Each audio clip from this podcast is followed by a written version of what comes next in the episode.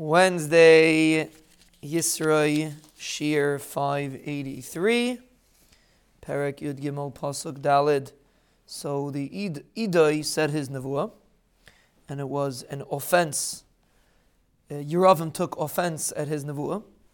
Vayihi kishmei melech es dvar Yisrael Elikim asher kar lam mizbeach v'veisel when the Melech heard what the Yisrael Elikim said on the mizbeach in Beisel vayishlach Yeravim es yodem yalam mizbeach leimar so it's interesting. It became the the pasuk becomes very dramatic, and said he stuck out his hand, saying tifsuhu, to say grab him. Now apparently he didn't say grab him, he just stuck out his hand, which was a remez that they should grab him. Immediately his hand um, dried up. He became paralyzed. And it's very, very not common in history that we find such a thing. And, there, and Rashi points out that the Rebbeinu Shalom took Nakama on the covet of a Basar Adam more than his own covet. Because he was standing and doing Avodah Zarah and nothing happened to his hand. And then when he stuck at his hand, and then when he stuck at his hand to attack the Ishalikim, that's when he got paralyzed.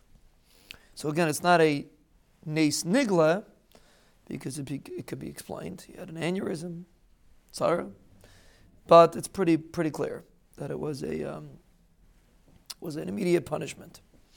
And immediately Vamizbech Nikra, the Mizbech ripped, tore, broke, the Hadeshim Mizbech, and the Deshin poured off.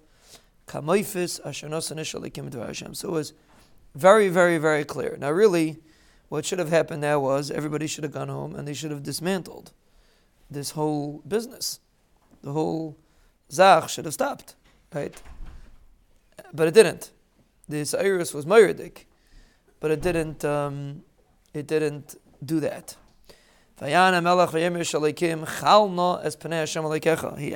Navi, daven to the Rabbeinu Shalom, v'spal badi. Plead by the Rabbeinu Shalom and daven for me, v'sashiv yadei elai. My hand should come back. His hand came back.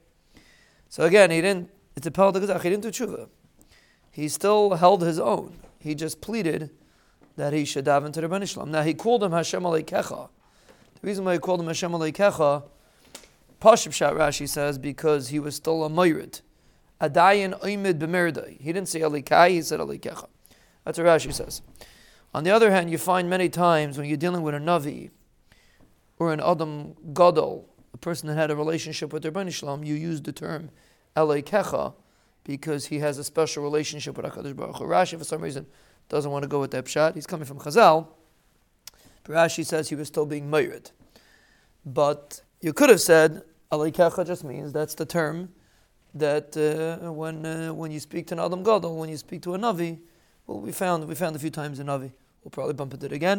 When you speak to a Navi, you use the term Alikecha because a Navi has a a direct relationship with HaKadosh Baruch Hu. But the fascinating thing you see from here is, even after this whole story, Yeravam didn't do tshuva. To Pal de Gazach. Didn't do tshuva. And he still insisted, apparently there was, it wasn't as clear as it seems to us, and apparently he still was Oymid B'merdei. Adavar Neir Mai, the Chazon Ish says, that after a person has an ace, there's especially Sahara to remove any remnant of the nace, so a person shouldn't lose his Bechira. So over here you'd have the same situation. The Ben Shalom made sure to send a special Yetzirah that Yeravim shouldn't lose his Bechira because a person can't lose his Bechira. So even though there's an ace, person still has to have Bechira.